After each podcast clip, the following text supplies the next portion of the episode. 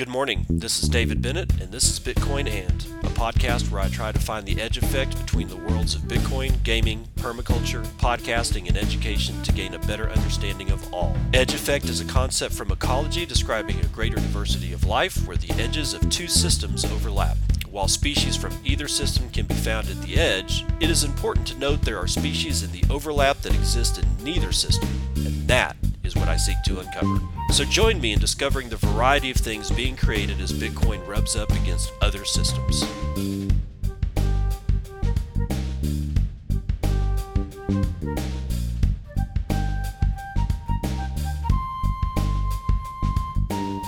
It is 8:28 a.m. Central Daylight Time. It is the 21st of April 2022. This is episode 577 of Bitcoin. And this weekend is Texas Slim, aka Modern T Man. Uh, the Beef Initiative Conference is going on in Kerrville, Texas, uh, this Saturday, and then there will be like a, a like a devotional event on Sunday morning, I believe. But like the great guts and feathers of everything that's going to be discussed about beef and ranching and Bitcoin and lots of other stuff uh, are going to be held on Saturday in Kerrville, Texas. Um, if you have not gotten your tickets yet, I don't think that there's a chance that they're going to sell out because this is the very first conference of its kind and it's, you know, it just kind of popped up. So I'm, you know, if you if you're worried that you're not going to get tickets, uh, I kind of wouldn't worry about it, but I may be wrong. I don't know. I'm going to try to be there. I'm going to do everything that I can to be there. Um, and even I mean that shit was actually threatened as of yesterday, which is why I didn't bring you a show yesterday because the afternoon before, guess what? My water line snapped. Yep, water line to the house. Actually, thankfully though, it wasn't the actual water line itself. It was a irrigation box for the sprinkler system that was connected to it. A sprinkler system that hasn't actually ever worked since we uh, purchased this house. Uh, so um, after three times the amount of money that I think it should have cost, I was able to get water back onto my house. But if it had been a worse situation where they had to trench and and do a, a, brand new water line, I wouldn't I wouldn't have been able to go to this this conference. So, like I said, I'm going to try to be there uh, because there are some there are several people that I want to talk to, and I haven't been able to talk to my good buddy Slim in quite a while. Um, so if you're gonna go, you know, if you're if you're thinking about that you want to do something this weekend and you're in the Texas Hill Country or or within like a five hour radius of Kerrville, Texas, you should you should probably go. It looks like it's gonna be uh it looks like it's gonna be fun. So I'm looking forward to it. Hopefully between now and when I get on the road on Friday, nothing untoward happens. But yeah, you've never if you've never met me and, and been around my luck, uh, you'll uh, uh you'll just just do me a favor just say some prayers for me that nothing else falls out of the fucking sky so that I can go to this damn thing and see some bitcoiners again. Okay, let's start with let's start with the news. Bonds are down 30% from all-time highs. Good god, and they say Bitcoin has problems. Bitcoin magazine. Dylan LeClaire and Sam Rule writing it Recently, the United States 30 year Treasury bond yield hit over 3% as the Treasury bond market across durations and broader credit markets continue to sell off. The rise in yields have resulted in much higher bond market volatility and significant drawdowns for investors. The iShares 20 year Treasury bond ETF, TLT, which tracks an index of long duration maturities, is now down over 30% from the all time high back in July of 2020. The latest drawdown is the fastest deceleration across a 30 day percentage change since May of 2009. For context, Bitcoin is only down roughly 39% from its all time high. So much for long dated US Treasuries providing low volatility, portfolio hedging performance, and risk free rates. That's right. It's important to keep in mind the long term outlook of the global economic system when evaluating the performance of Bitcoin and debt securities because of the real reality because of the realities of the historic debt burden that worsened post COVID 19 economic lockdowns, followed by the historic stimulus that followed, debt as an asset class was a promise of return free risk. Debt is not merely an agreement between borrower and lender, but in the global economy, it underpins the entire financial system as a liquid asset class, the largest one at that. Because of the reality of roughly 100 trillion with a T dollars worth of credit promising return free risk, never mind the assets that are priced off of the historically negative real rates equities, real estate, etc., etc. Our case has repeatedly been that the perfect asset in theory to hold at this stage of a long term debt cycle is one with no counterparty risk and zero dilution risk. Theory met reality with the advent of the Bitcoin network in 2009. Now, as the entire investing world is working to figure out how to outpace the historic inflation regime we are faced with today, there stands Bitcoin which continues to look remarkably cheap against the market valuation of literally every other asset on the planet. So there you go. Dylan LeClaire, Sam Rule. Uh, uh, this is actually from, uh, I think they write a piece called, let me see here. Uh, this is for Bitcoin Magazine Pro, so it's just an excerpt of their uh, real report because I don't I don't subscribe to Bitcoin Magazine Pro. Um, but in either event, they're not wrong. I mean, 30% off of their highs. When you really get down to it, what's what's the real question here? Is it that Bitcoin is a better asset class than, you know, bonds? Is it that bonds are showing volatility, you know, that makes Bitcoin not look so volatile anymore? No, those are not my questions. My question is this What is a bond. And I I would love to get Greg Foss to come talk to me about bonds. And honestly, I've listened to several of Greg Foss and other people, you know, not just Greg, but a whole bunch of other people talk about bonds. People who know about bonds, people who've traded bonds, people who have had to do, you know, use bonds or, or view bonds through the lens of risk management. And you know what? And of all the questions that have been asked by various podca- podcast hosts to Greg and various other bond managers and former bond managers, what I what I uh, uh, of all the answers, I still don't know what a bond actually is. What does it represent? Where does its value come from? And I get the feeling that if I were to ask any one of these bond managers, they would give me a straight up answer and it would still not be satisfactory. Because when I'm looking at this thing, at a bond and several other different instruments, but let's just stick with bonds for right now. Where did it come from? What's the history of a bond? Who or when or where and or all of these things combined did a bond come from? What was the first instance of a quote unquote bond and why did it have to come into existence? I guarantee you there was a time in humanity where there was no such thing as a bond. Somewhere back in God only knows when. But I am also aware that bonds have been around for hundreds of years, or at least something that could technically be termed as a bond. So, again, why do they exist? What are they? What purpose do they serve? Do you know the answers to that? And I'm not saying if you know the answers to that to hit me up on Twitter. I'm literally asking you to stop and think.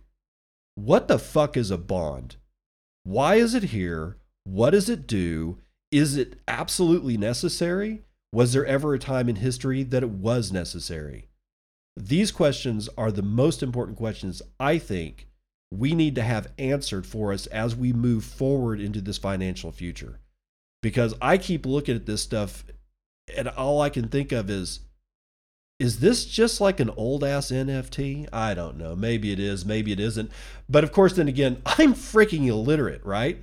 I am, my literacy of finance is pathetic, according to Canada's Globe and Mail. Mark Rendell doesn't like me, so he wrote all about it. Bitcoin investors tend to have low financial literacy, according to Bank of Canada research. Well, of course, that's what your research showed. Jesus. Canadian Bitcoin owners tend to have low levels of financial literacy while being exposed to elevated levels of financial risk, according to a new Bank of Canada research.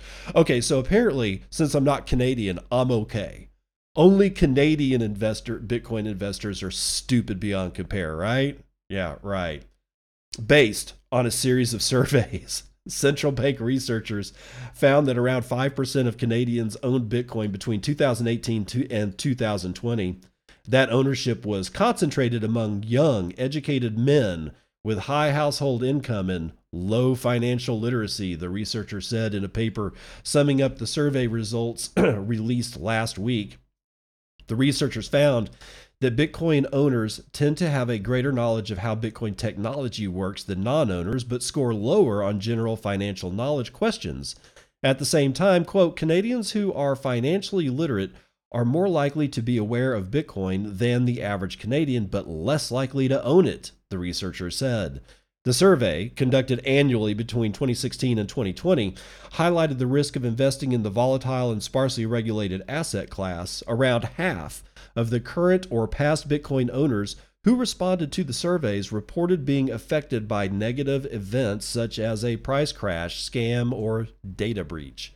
The Bank of Canada has been tracking the adoption of cryptocurrency since 2016 to see how they are being used and whether they represent a challenge to the existing monetary and payment system. Oh, yeah, they do.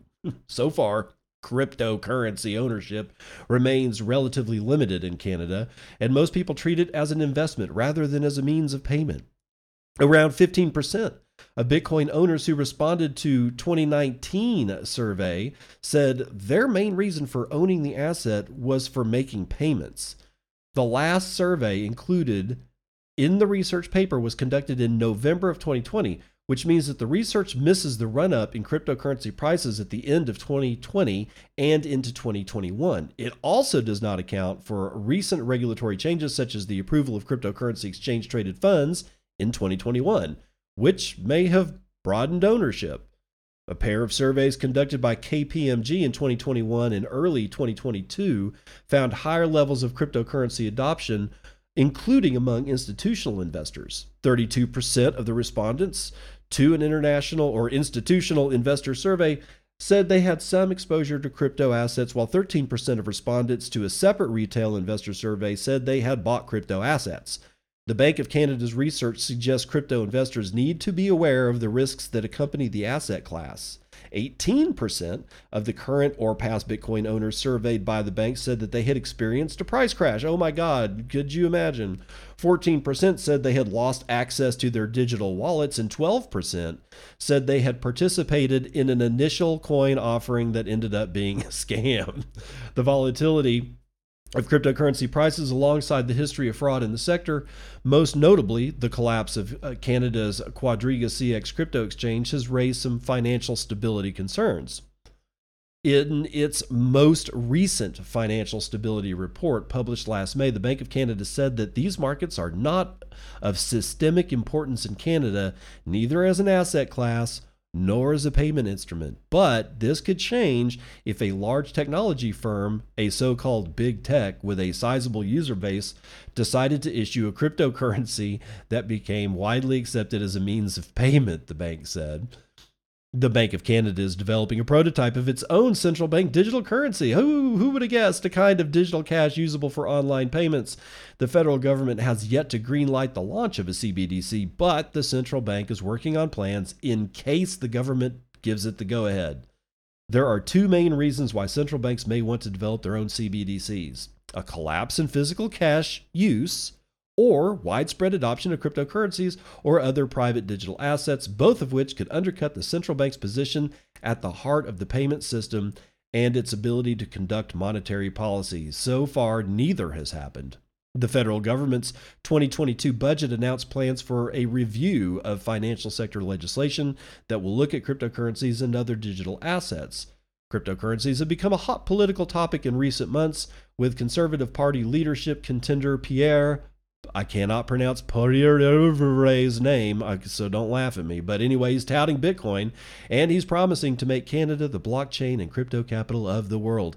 Yeah, buddy, they all say that, don't they? Yeah, I mean, I was like, now we got the mayor of New York has been saying that he's going to make New York City the center of the Bitcoin universe, and we've got you know, Governor DeSantis in Florida saying that he wants to make Florida this and that. And then you've got uh, the mayor of Miami saying that that's going to be the center of Bitcoin. And yet everybody's actually moving to fucking Austin, Texas.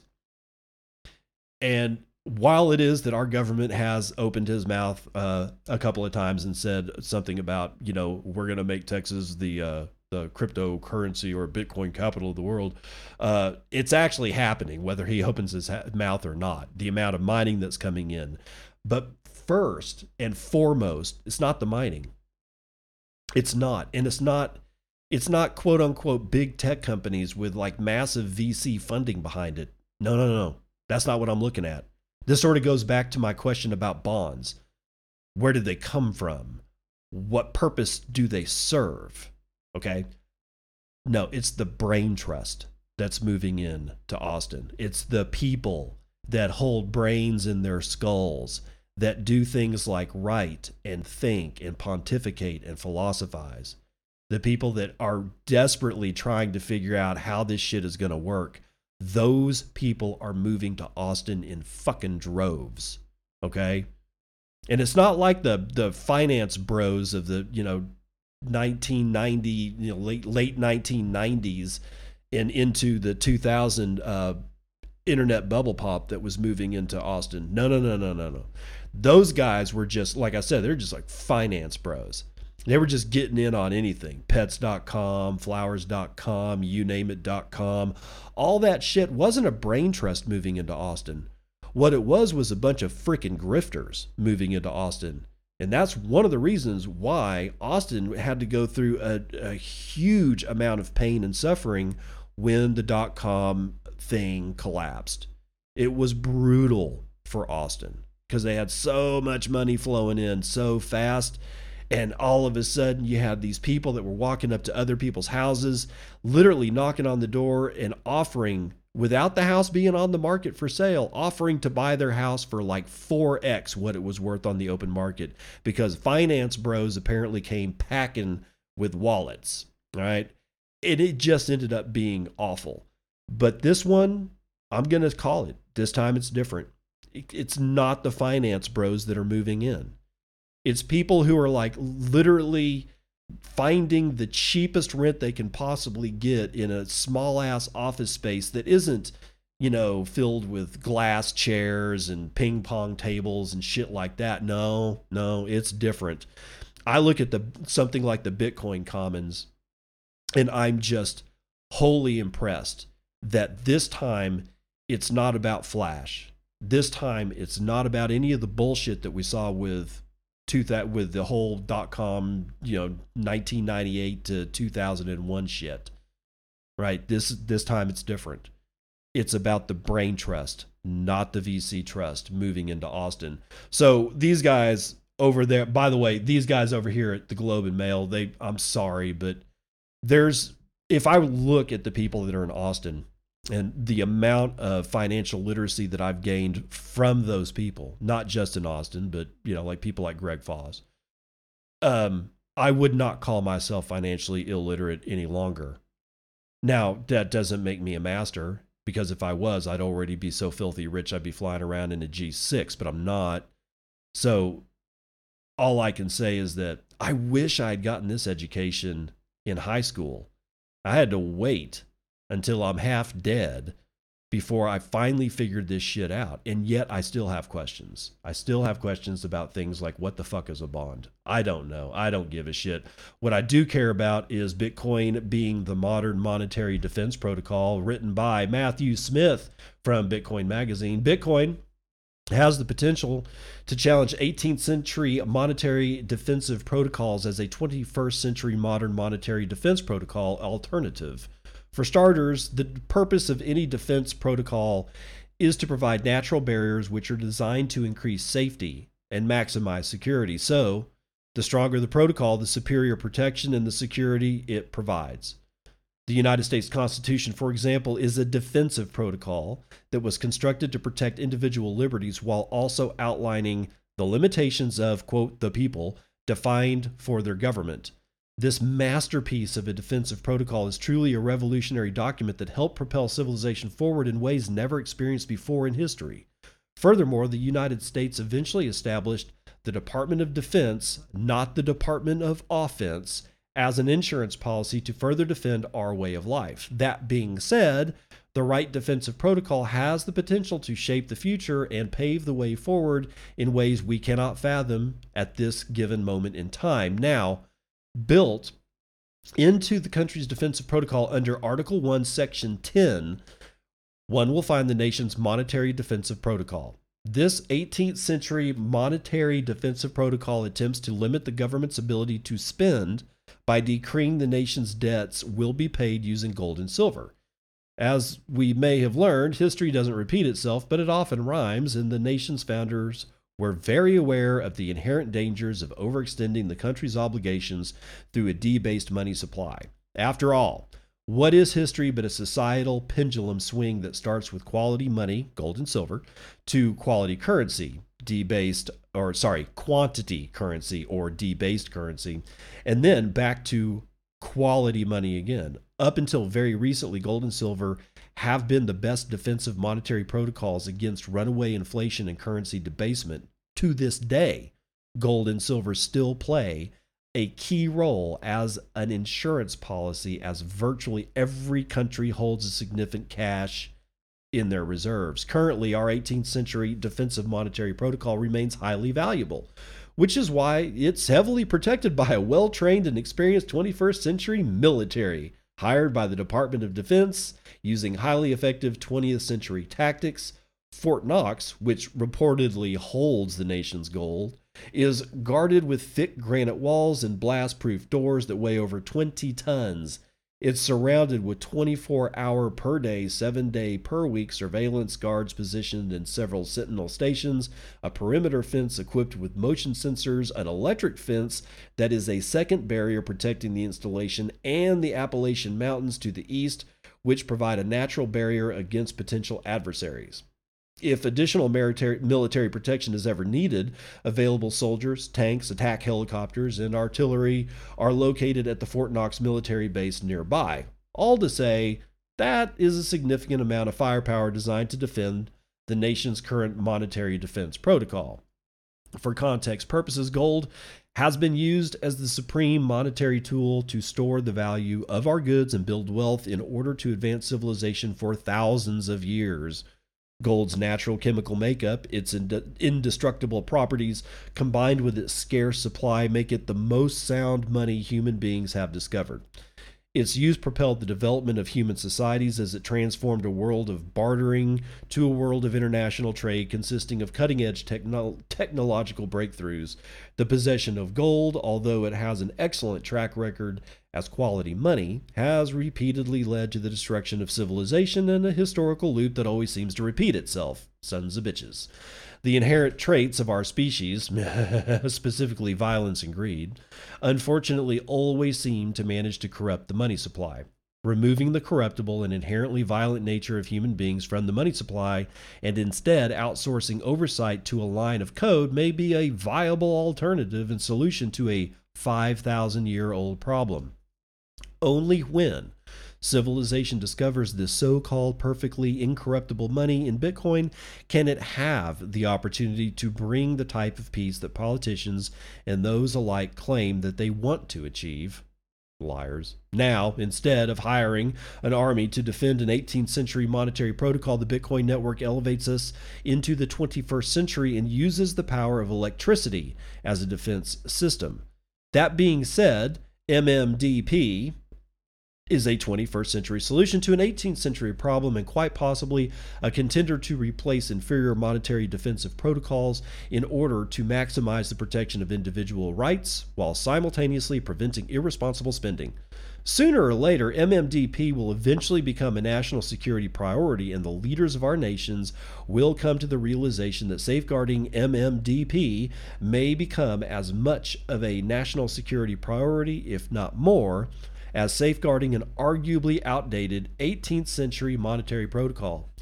If that turns out to be the case, then it would not be unlikely to see the Department of Defense begin to quickly transcend its dominant role from a 20th century standpoint and transition to a 21st century defensive posture as civilization transitions from physical monetary defense to digital monetary defense in and through cyberspace via the power of electricity and storing monetary energy with Bitcoin.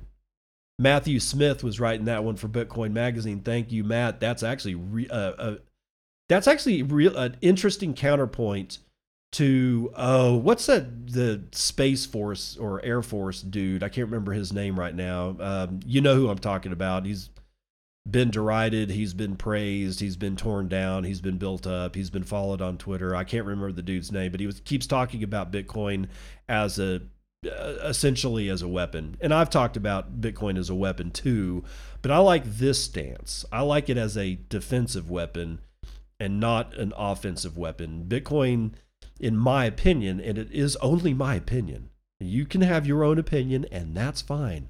You may be right, I may be wrong. I don't think that Bitcoin should be used as an offensive weapon. I don't. Will it be used? Probably.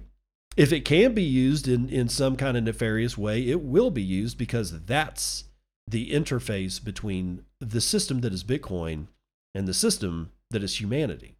As we interface together, we're going to find these weird edge effects. Some of them will be for good.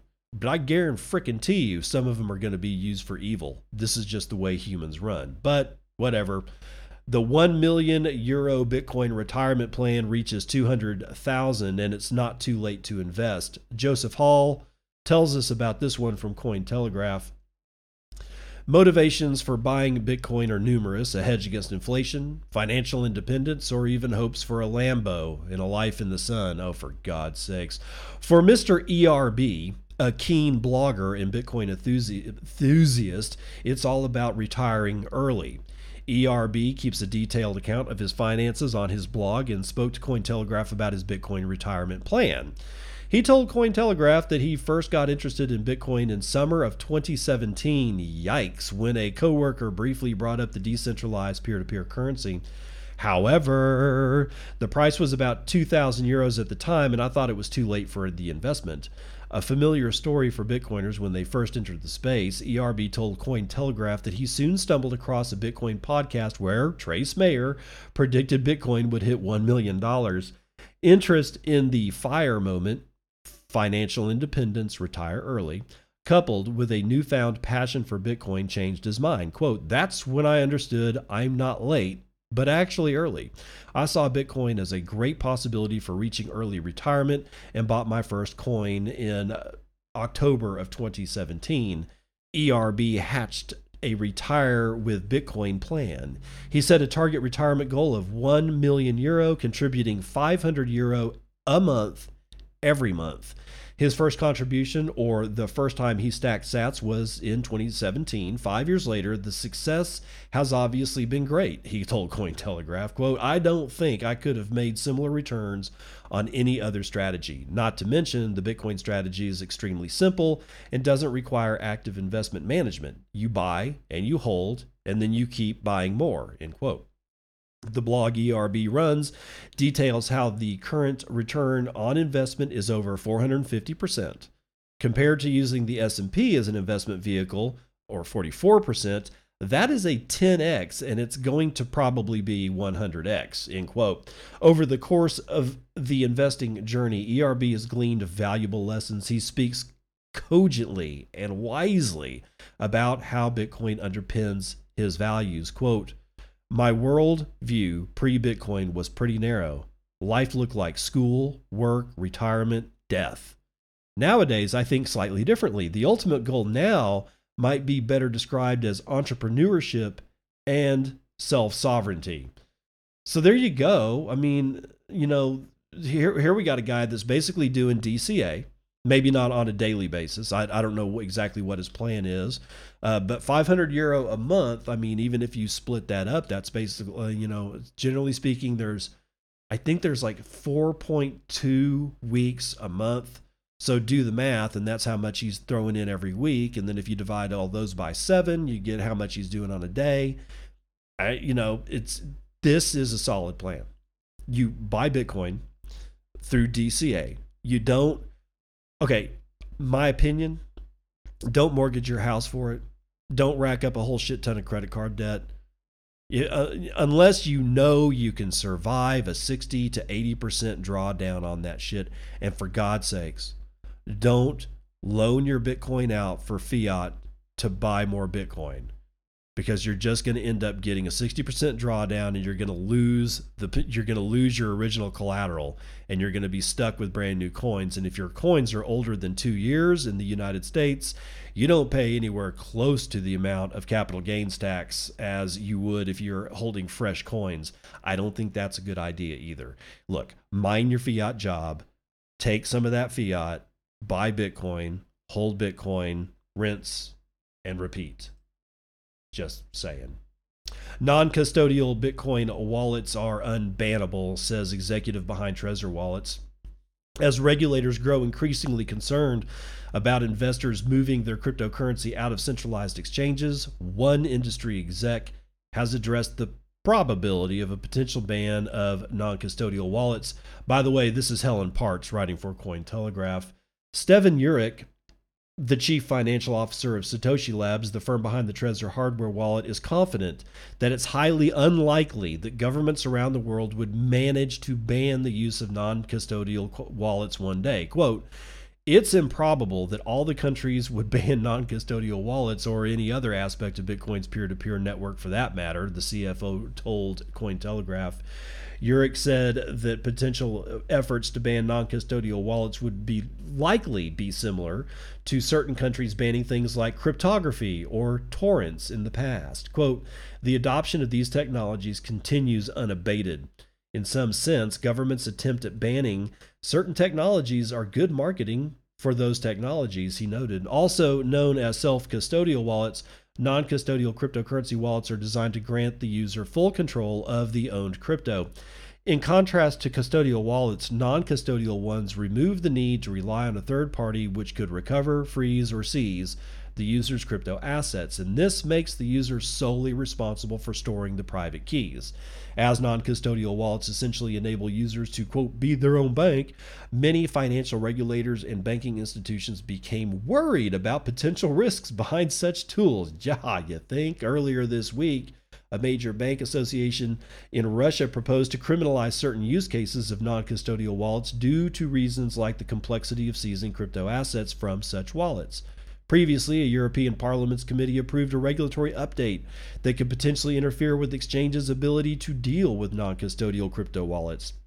There are apparently a few ways for governments to limit the usage of non custodial wallets, but there is no possibility to ban it completely, according to the Satoshi Lab CFO governments could try to ban certain non custodial wallets through mobile app stores, as there are only two dominant mainstream mobile app providers, Google and Apple. Urich suggested adding, quote, such a ban would be pretty easy to enact, but it would cover only a portion of non custodial wallets and would likely motivate users to look beyond the popular app stores. Hardware and desktop wallets would be unaffected. Any efforts to ban non custodial wallets would lead to strong backlash from consumer protection non governmental organizations because such censorship has no place in civilized countries, he said. Urich also stated that open sourced hardware wallets are resistant to any ban, while hardware wallet makers are in a better situation than most other Bitcoin firms regulatory wise because they don't offer custodial solutions or financial services. He concluded, Quote Governments can slow the adoption of Bitcoin, but Bitcoin will prevail in the end. Bitcoin is an idea whose time has come, and nobody can fight that. Let's run the numbers.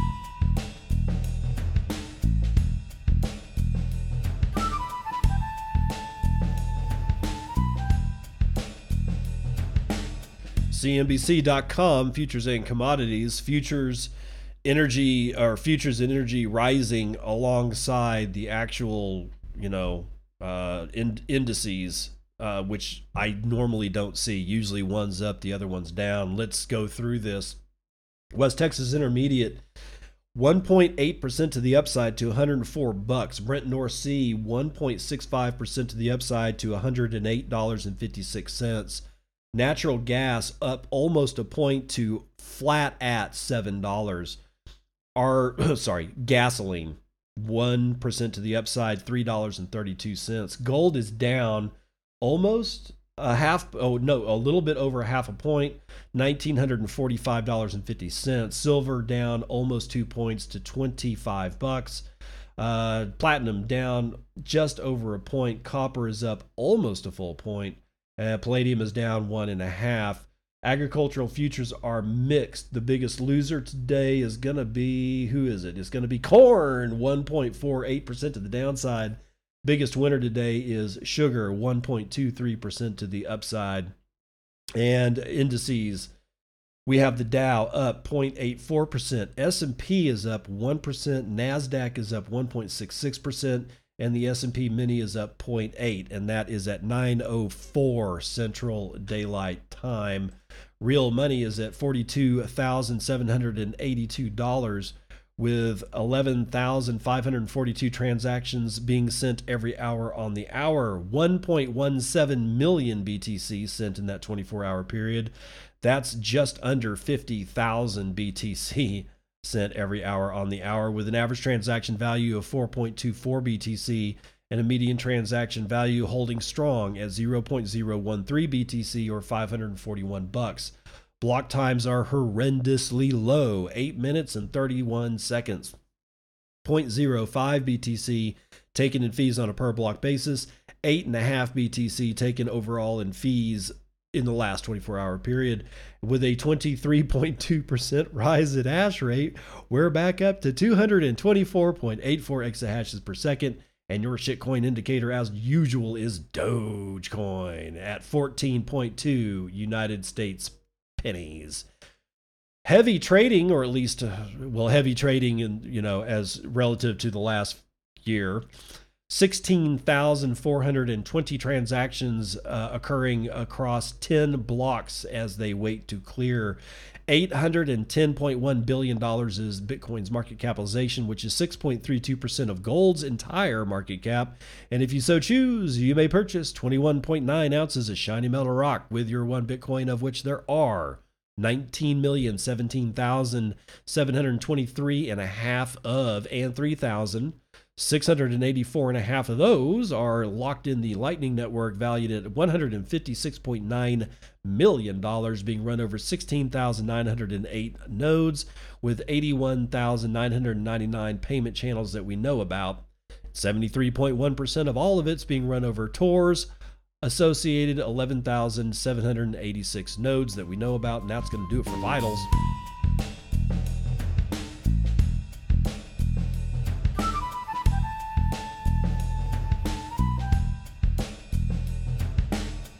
Welcome to part two of the news that you can use. Binance limits crypto services to Russian users after EU's latest sanction package.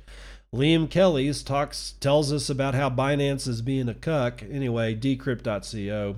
Well, I know Binance can't really do anything about it, can they? But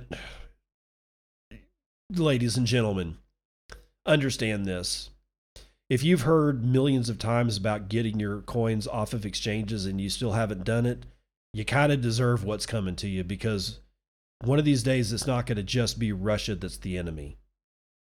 Guarantee it. Following the European Union's fifth round of sanctions package against Russia, Binance has begun taking restrictive measures against Russian users and entities. Russian users with accounts holding more than 10,000 euros in cryptocurrencies will face the brunt of these measures. If an account falls into this category, quote, it will be put into withdraw only mode, read Binance's announcement. This means that these accounts will not be able to deposit any funds and users will be expected to close their accounts within 90 days. Users must also verify their home address to comply with Binance's new ruling. That's shotgun KYC, by the way. Accounts with less than 10,000 euros will remain unaffected and active, the announcement continued. The EU announced its latest sanctions package on April the 8th. It included crypto wallets with ties to Russia as a means of closing potential loopholes in the broader suite of sanctions against Russia amid its weeks long invasion of neighboring Ukraine. Today's announcement also comes just a day after the United States government levied sanctions on the Bitcoin mining firm BitRiver and many of its subsidiaries. This is the first time the United States have, has ever sanctioned a crypto mining company. Censorship resistant cryptocurrencies become a key talking point as the global community attempts to limit Russia's access to the world's financial networks. According to experts, however, attempting to pitch up the entire Russian economy with cryptocurrencies would be difficult. Elliptic's director of policy and regulatory affairs, David Carlisle, told Decrypt that, quote, Cryptocurrencies can't facilitate the large scale sanctions evasion Russia will require to completely plug the gap it faces from severe sanctions. The total assets of the Russian bank subject to United States sanctions is approximately equivalent to the entire market cap of cryptocurrency. Crypto simply can't absorb the scale of transactions Russia needs to operate fully outside the scope of these restrictions, he said. So there you go. Now, let's see. What what was it about that treasure US Treasury sanctions against crypto mining?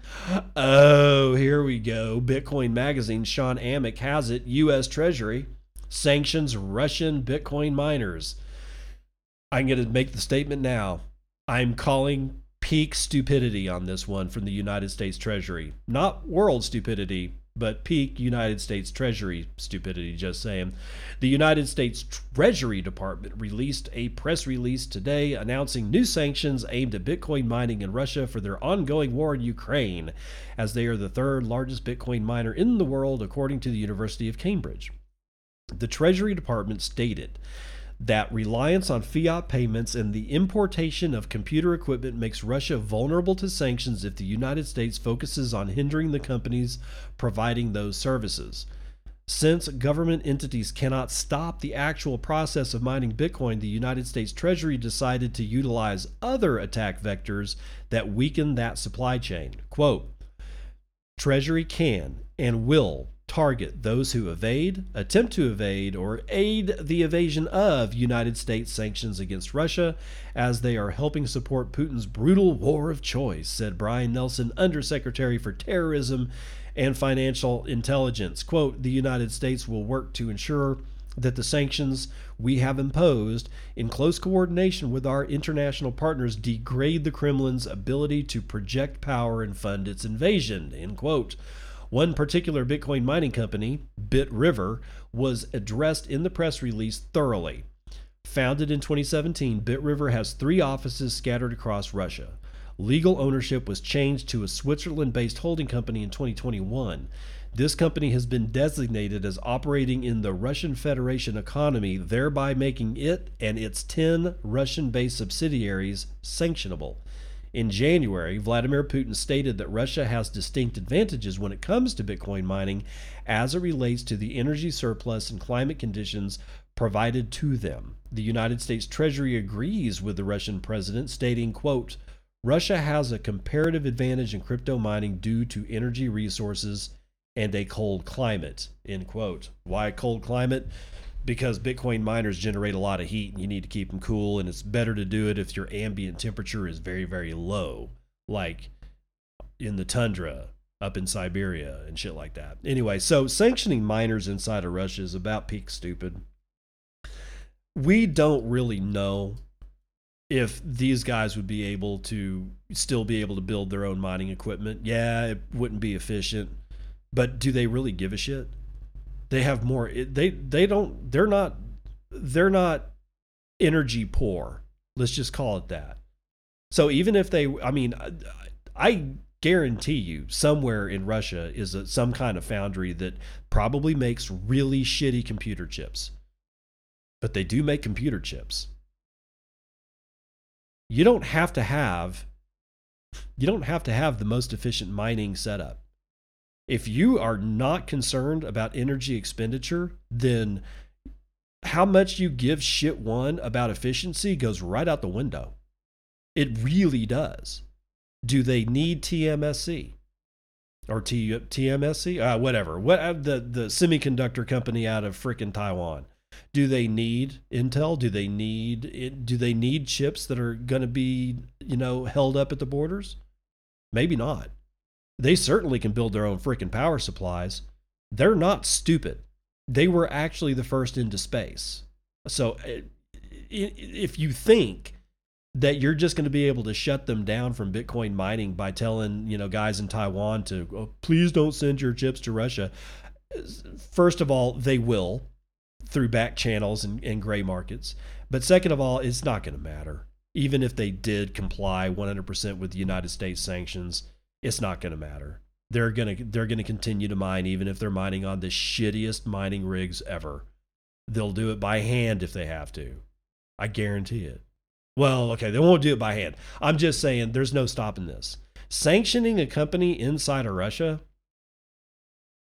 for it's like we're gonna sanction your Bitcoin mining. I I don't know, man. Sounds like peak stupid to me. Whatever. But let's do this one. Let's talk about TSMC. Yeah, TSMC. That's what I was groveling to get. Dennis Satt is writing this one for BTCTimes.com. TSMC chipmaker raises $3.5 billion to build a new United States based plant. On April the 20th, 2022, Taiwan Semiconductor Manufacturing Company, or TSMC, announced that they have recently raised one, nope, 3.5 billion in bonds to grow their facility in Arizona. The company's plant is still under construction to meet the world's high and growing demand for electronics. TSMC is a major supplier for Apple Incorporated, AMD, Nvidia, and other high-profile electronics and computer companies. Back in June of 2021, TSMC began construction for their Arizona plant and was estimated to cost around $12 billion to construct. During the company's annual technology presentation, CEO C.C. Wei explained that the factory is on schedule for chip production by 2024. Less than two years from now, the company's 5 nanometer chips will be available for their largest clients. These next generation chips are claimed to be 15% faster and require 30% less power when operating at full capacity. TSMC, along with Intel and Samsung, are all competing for a $52 billion subsidies set that are set aside for the chip industry. In early March of 2022, Biden urged Congress to pass the CHIPS Act, which would advance semiconductor manufacturing in the United States and hopefully address the supply chain issues that are still rampant throughout the world. More investment in the space continues to be a high priority for semiconductor manufacturers. It was reported in May of 2021 that TSMC would eventually build six factories within Arizona over a 10 to 15 year time span. Access to subsidies would provide the necessary capital to keep TSMC on schedule for their longer term plans. We also stated last year that TSMC would be investing 100 billion into factories as well as research and development over a 3-year period. An estimated 30 billion was already spent over the previous year. Quote, "That will give us enough manufacturing capacity to support the growth of our clients," we said. TSMC and the board are still concerned about chip manufacturing cost outside of Taiwan founder of TSMC, Morris Chang, states that costs for manufacturing in their Oregon plant are still 50% higher than they are in Taiwan. Government subsidies and facilities built in other states like Arizona are in heavy demand with the aim of making the United States manufacturing uh, viable. All right, this is, I don't know. I don't know if it's good or bad. I, I, I think we need more foundries, and I'm really, I'm really still kind of I don't know, stupefied that we were that we allowed chip manufacturing to go like 100% of our chip manufacturing to go outside the borders of the United States. That's just stupid. In fact, that's just as stupid as Europe being wholly dependent upon Russian oil and gas for their energy. That both of those both of those moves are dumb and put countries in a terrible terrible strategic situation. Just saying. Anyway, uh, let's see what else we got here. Uh, oh, ooh, ooh, ooh, MicroStrategy's Bitcoin focused shareholder letter. Benjamin W. tells us about how Michael Saylor wowed his people from BTCTimes.com last week. MicroStrategy CEO Michael Saylor addressed the company's shareholders with enthusiasm about the multi billion dollar Bitcoin treasury strategy in the most recent investor letter released on Thursday. Quote, our parallel strategy to acquire and hold Bitcoin has been a tremendous success. We will continue to vigorously pursue both strategies. End quote. The enthusiasm and sense of victory didn't come without trials and tribulations, however. The adversity during the past years from the ongoing global pandemic is what ultimately led to the decision behind MicroStrategy's Bitcoin strategy. In addition to growing the enterprise level analytics software business, the company will continue to develop their Bitcoin strategy. MicroStrategy continues to deliver new features and capabilities to raise the bar and expand what is possible in their industry. They believe that they are well positioned to benefit from the growing trend that enterprises are choosing to buy rather than build proprietary analytics software into their products. In the eyes of the capital markets, MicroStrategy is fundamentally distinguished from conventional analytic software competitors because of its Bitcoin treasury strategy. They are among the publicly traded early adopters, including Tesla and Block. Quote, Adopting Bitcoin as our primary treasury reserve asset sets us apart from conventional competitors and elevated our brand. MicroStrategy has been implementing a Bitcoin strategy for nearly two years and has become increasingly creative. What initially started as an attempt at saving the purchasing power of their cash reserves eventually transitioned into a more elaborate Bitcoin strategy, furthering their strategy of simply acquiring Bitcoin with cash flow to eventually using the proceeds of debt and equity transactions to acquire additional Bitcoin. They will also continue to increase the awareness of their Bitcoin strategy through various channels and set precedents for other companies to do the same thing. MicroStrategy has the largest balance sheet of Bitcoin on Wall Street and will likely remain one of the largest holders of Bitcoin as their strategy seems to make everyone within the company happy. MicroStrategy spent $3.97 billion to acquire 129,218 Bitcoin for an average price of $30,700 for each individual Bitcoin. Okay, so shareholder letter basically saying that half of their strategy going forward is pure Bitcoin hold, uh, uh, acquisition and holding.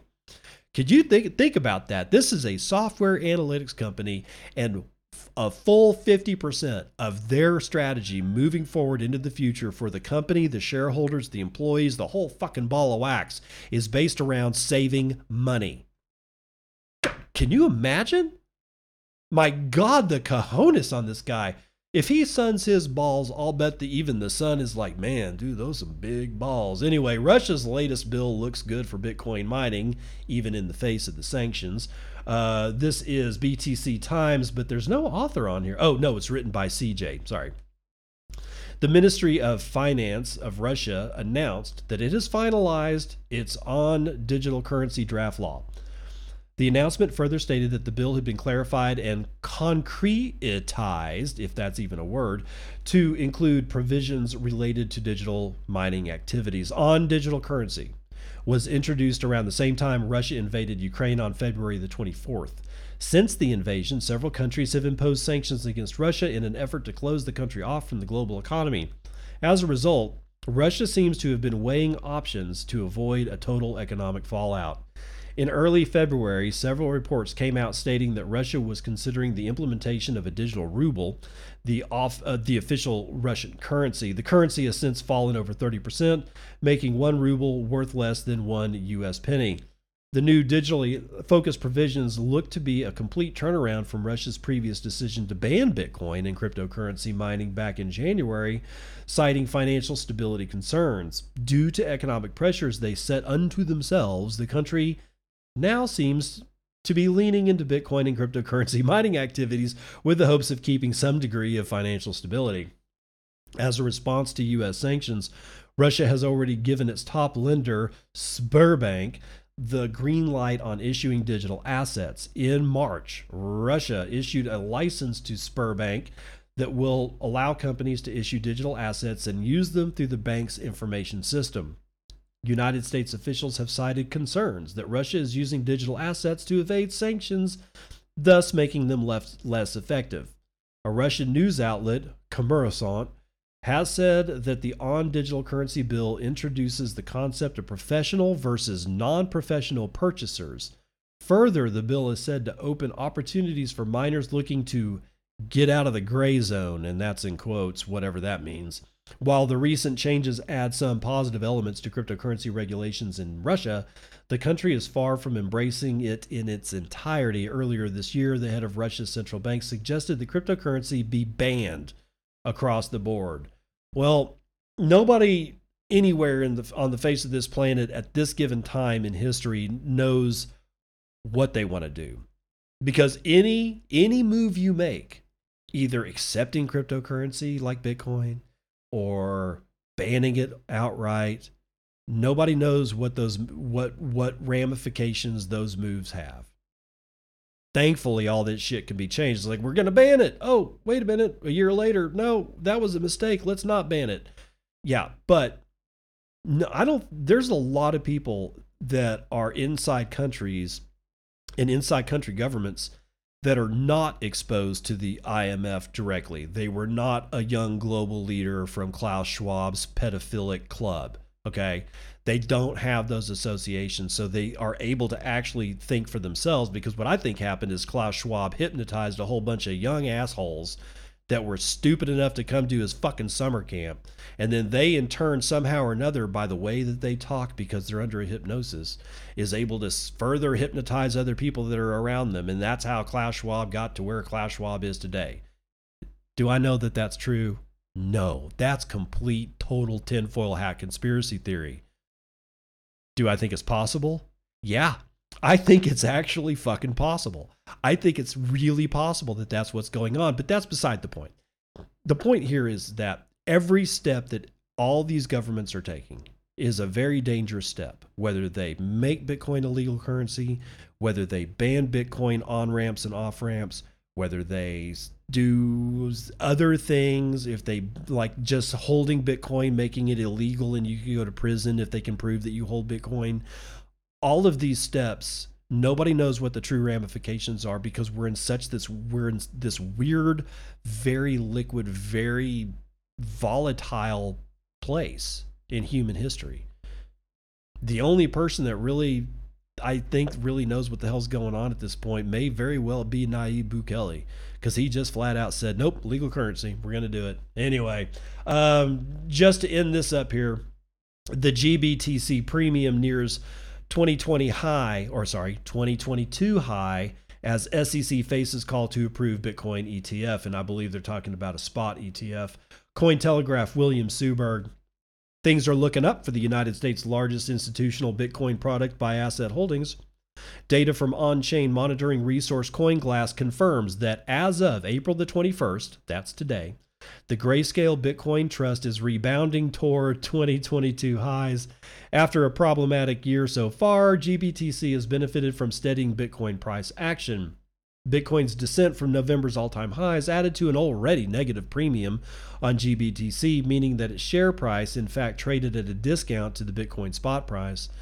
That discount hit its deepest ever in January when the GBTC premium hit n- nearly a negative 30%. Ooh, ouch.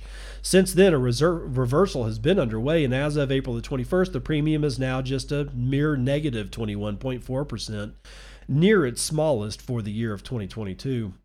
The premium results from trading sentiment, and Grayscale has come under pressure over the past year, especially since the approval of the first Bitcoin futures based exchange traded funds in the United States. Grayscale CEO Michael Sonnenshein and other industry leaders have been vocal critics of regulators in Washington who, while approving futures ETF products, continue to reject a Bitcoin spot based equivalent. The Securities and Exchange Commission, which approves candidates based on laws dating back as far as 1933, has come in for particular public scorn as other countries, as most recently Australia, beat the U.S. to the launch. Okay, no. all they're going to be able to do is buy shares of a spot Bitcoin ETF in Canada. Okay. They're, as far as I can tell, unless somebody corrects me, and you better have a hell of a lot of evidence, they're not actually buying the underlying asset. They're buying a share of somebody who is buying the underlying asset, which in my view makes the whole fucking thing synthetic. It's just another damn derivative until you actually own the Bitcoin and hold the Bitcoin and make those records transparent that we know that that wallet is yours and that that's the amount of Bitcoin that you hold at the ETF in Australia, then you do not hold Bitcoin. Therefore, you're not a spot ETF. I'm sorry, I just needed to make sure that I stated that correctly. Anyway, Earlier this month, the SEC approved yet another futures based ETF, this time based on the Securities Act of 1933 rather than the Investment Company Act of 1940, which have previously been used. And that was a milestone. Sonnenshein, or however you pronounce his name, told CNBC this month it effectively backs the SEC into a corner with fewer and fewer excuses for not breaking down the barriers to entry for a spot ETF alternative. Quote, it really is, in our opinion, a matter of when and not if, he explained to the network. If the SEC can't look at two like issues, the futures ETF and the spot ETF, through the same lens, then it is, in fact, potentially grounds for an Administrative Procedure Act violation, end quote. Matt Hougan, CEO of ETF provider Bitwise, said in the same interview that a spot ETF, quote, is what people actually want in terms of institutional investment products linked to Bitcoin. Of course it is. As Cointelegraph previously reported, futures ETFs have previously faced criticism of their own as commentators argue that they solved none of the pain points that a spot product would while potentially bringing new ones of their own. Meanwhile, a survey by NASDAQ of prospective U.S. investors revealed that over 70% of those asked would consider gaining exposure to Bitcoin via a spot ETF should one be made available. Quote The vast majority of advisors we surveyed either plan to begin allocating to crypto or increase their existing allocation to crypto. NASDAQ's head of digital asset index research, Jake Rappaport, commented in an accompanying press release issued April the 11th. Quote, as demand continues to surge, advisors will be looking for an institutional solution to the crypto question that now dominates client conversations, end quote. The survey also found that 86% of advisors already invested in crypto plan to increase that exposure in the coming year. GBTC had 640,930 BTC in holdings as of April the 21st, worth $26.9 billion at the time of writing. And that is going to do it for the morning roundup.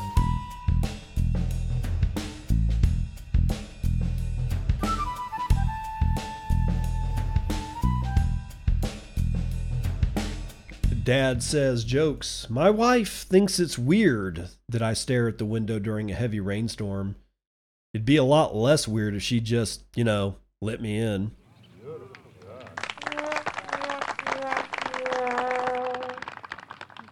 Thankfully, my wife would never lock me out of the house in a rainstorm, or at least not that I know of. Uh, if you want to support the show, please do me a favor and use Podcasting 2.0. It really is the way to go. Uh, Breez Wallet has a podcasting app inside of it, and Fountain app has a Bitcoin Lightning wallet inside of it. So I love the way this flows. You either have a Bitcoin wallet with a podcasting app or a podcasting app with a Bitcoin wallet. And I mean, things are just getting so cool about this stuff.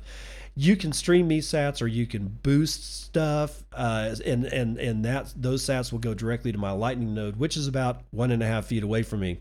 If you don't want to do that, Patreon, one buck a month is, a, is exactly what I've set that thing to as its lowest tier and everybody gets everything by the way it is a support only situation it is uh, patreon.com forward slash bitcoin and podcast again that's patreon.com forward slash bitcoin and podcast again remember the uh, modern t-man or texas slims beef initiative conference is going on in kerrville texas uh, this weekend. It's Saturday. It starts on Saturday, ends Saturday uh, early evening. Uh, it's a one day deal, but you know I'm sure people are going to be there for the weekend. Kerrville is not to be missed in Texas. Um, if you have not driven through the Texas Hill Country, you you should. You really should, honestly. Um, I'm going to try to be down there uh, tomorrow afternoon. We'll we'll see if nothing breaks loose. I'll maybe be able to meet some of you, you guys again, and it will be my second Bitcoin conference ever. And the only other one that I've ever been to is BitBlock Boom, and that was the one that was in Dallas, Texas. Um, I hope to see you there, and I'll see you on the other side. This has been Bitcoin and, and I'm your host, David Bennett. I hope you enjoyed today's episode and hope to see you again real soon. Have a great day.